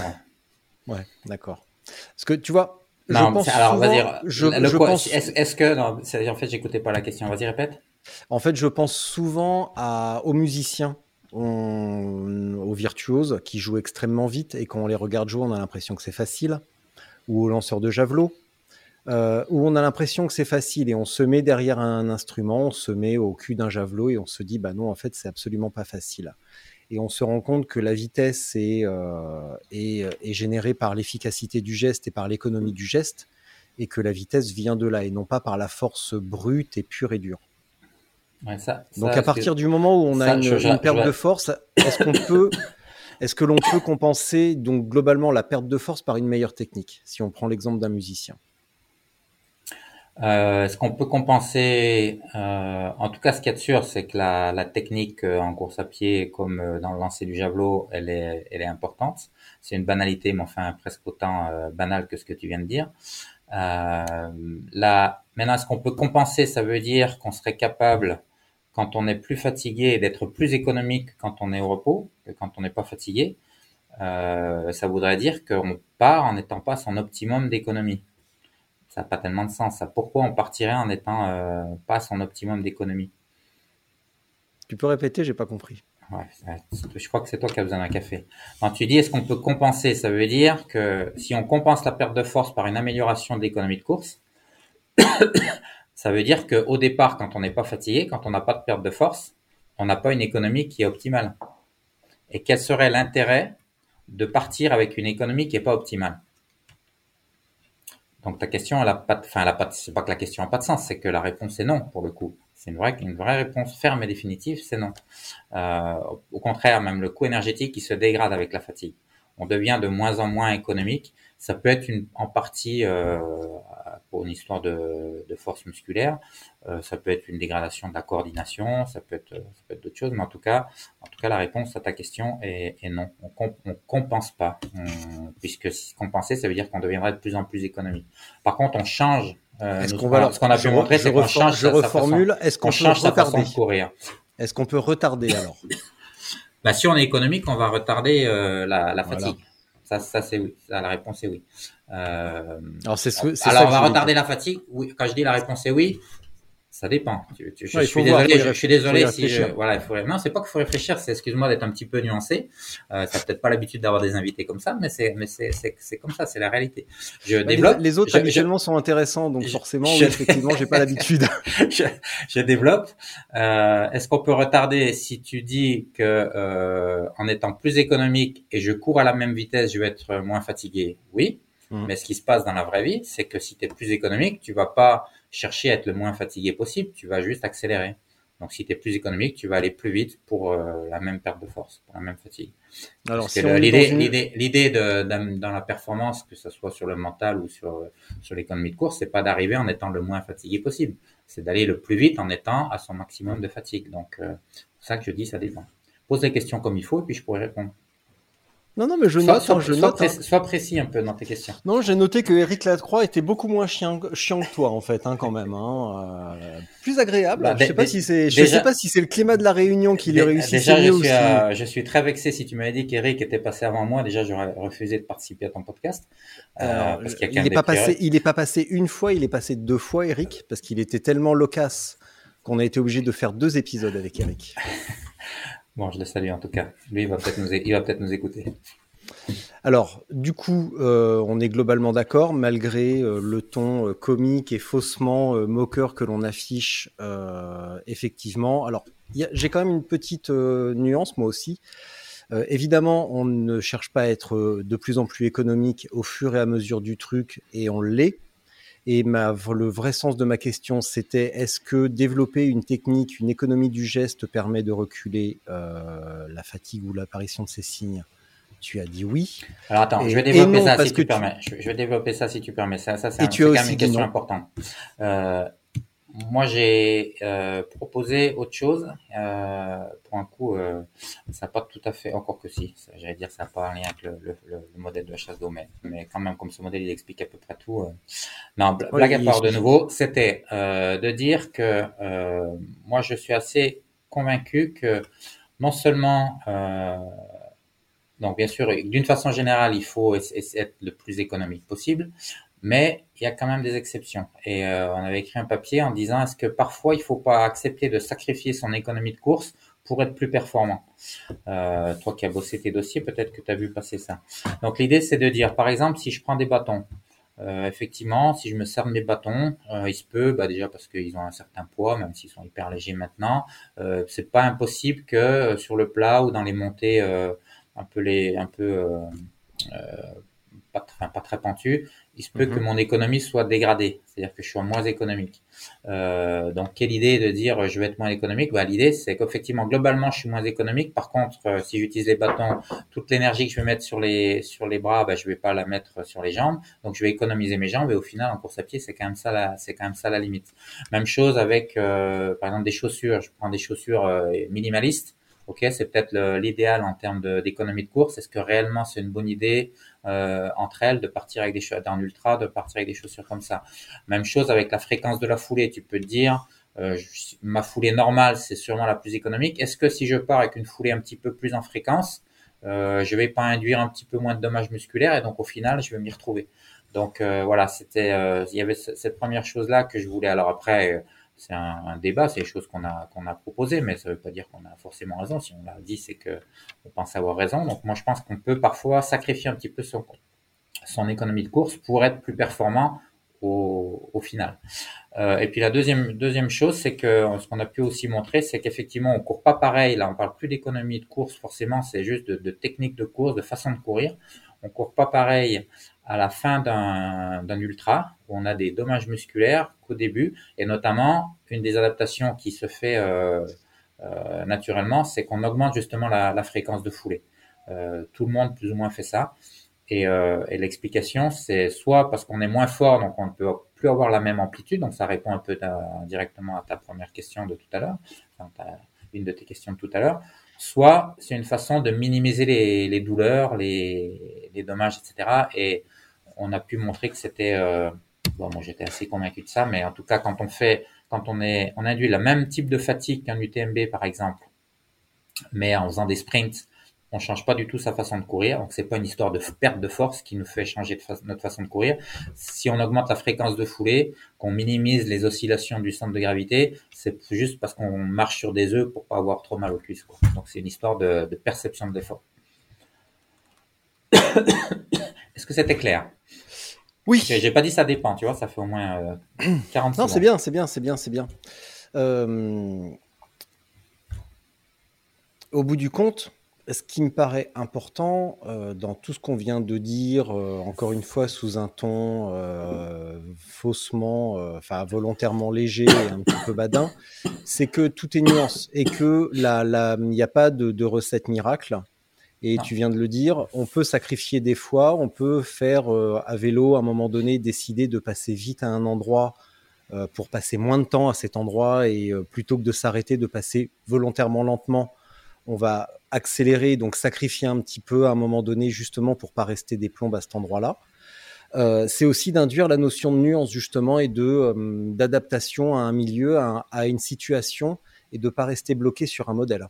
C'est pas qu'une histoire d'ailleurs d'individus, ça c'est le plus important évidemment la différence entre les gens, mais même pour une même personne en fonction des mois, des années, euh, peut-être des, jours de la semaine, j'en sais rien. ce qui est la vérité d'un jour n'est pas celle du lendemain. Et mm. ça en entraînement c'est le c'est le plus important. L'individualisation, c'est aussi par rapport à soi-même, c'est en fonction de ses conditions. C'est-à-dire qu'on peut être parfois dans des bonnes conditions pour s'entraîner, etc. Puis après, bah, tu as un enfant qui arrive, forcément tu vas dormir moins. Si tu essaies de t'entraîner de la même façon, il y a des chances que ça se passe mal. Ça peut être ça aussi, effectivement. Ça peut se passer mal à plusieurs niveaux, en effet. Euh, hum. Effectivement. Euh, j'ai une dernière question. Est-ce ah, que le concept, le concept de la chasse d'eau, est-ce que tu vas en, est-ce que tu as déposé la marque ou est-ce que c'est juste euh, un concept, encore un concept fumeux de scientifique? Bah, j'aurais bien posé Jacob de Lafont, mais c'était déjà pris, donc j'ai pas pu. Tu peux faire un anagramme peut-être, genre Jaffon de la Cob. Ouais, ça, aussi, je l'avais déjà entendu. c'est pas vrai en plus, elle est bonne. Je te félicite. Elle est pas de moi. Elle est pas de moi. Du coup, la question c'est est-ce que c'est une marque euh, Non, c'est évidemment pas une marque. C'est euh, mais c'est ce que c'est que pour s'amuser? Non. Évidemment, ça me plaisait que ça soit une chasse d'eau, mais c'est un vrai article dans une vraie revue scientifique, euh, aussi bizarre que ça puisse paraître, euh, qui date de 2011, euh, que je peux que je peux mettre même à disposition des gens qui écoutent le, le podcast. Et oui, tu avais déjà fait la remarque dans Let's Strike. Tu avais dit qu'on pouvait t'écrire et comme je suis écrit et écouté par des milliers d'auditeurs, euh, je propose qu'on submerge la boîte mail de Guillaume. Euh, Mais bon, euh, faut, il faut lire l'anglais. Donc, vu le niveau du podcast, à mon avis, il ne doit pas y avoir grand monde qui parle l'anglais parmi tes auditeurs.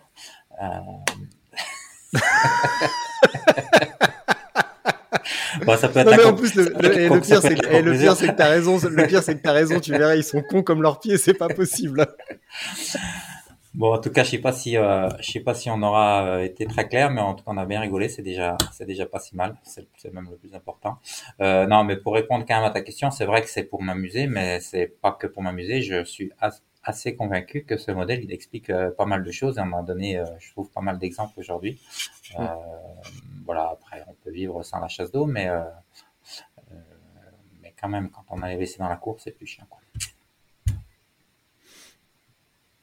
Bien. Eh bien, Guillaume, euh, traditionnellement, je termine euh, par une minute de solitude où j'abandonne mon invité, mais euh, je pense que terminer sur cette théorie de la chasse d'eau et le côté reversible de la chasse d'eau, quel que soit le moment de la course, je trouve que c'est plutôt pertinent. Ouais. Donc là, si c'était un, un, vrai podcast, là, tu ferais un montage et tu mettrais un bruit de chasse d'eau pour terminer là-dessus, ça serait, ça aurait vraiment de la gueule. ouais, non, mais non, ça c'est trop, non, non, ça, non, ça c'est trop académique, c'est trop académique. Ce qui te ressemble parfaitement d'ailleurs, parce que tu n'as jamais vécu dans la vraie vie vu que tu travailles à l'université. C'est ça, exactement. Et voilà. Je vais, je, vais, je, vais, je vais, remettre ma cravate de ce pas, je l'avais quitté là, mais. Mais oui. Bon, écoute, euh, on va. Moi, je vais couper. Il faut juste que je te raconte une petite anecdote sérieuse après. Et voilà. Donc, histoire de finir en bonne et due forme, Guillaume, merci beaucoup.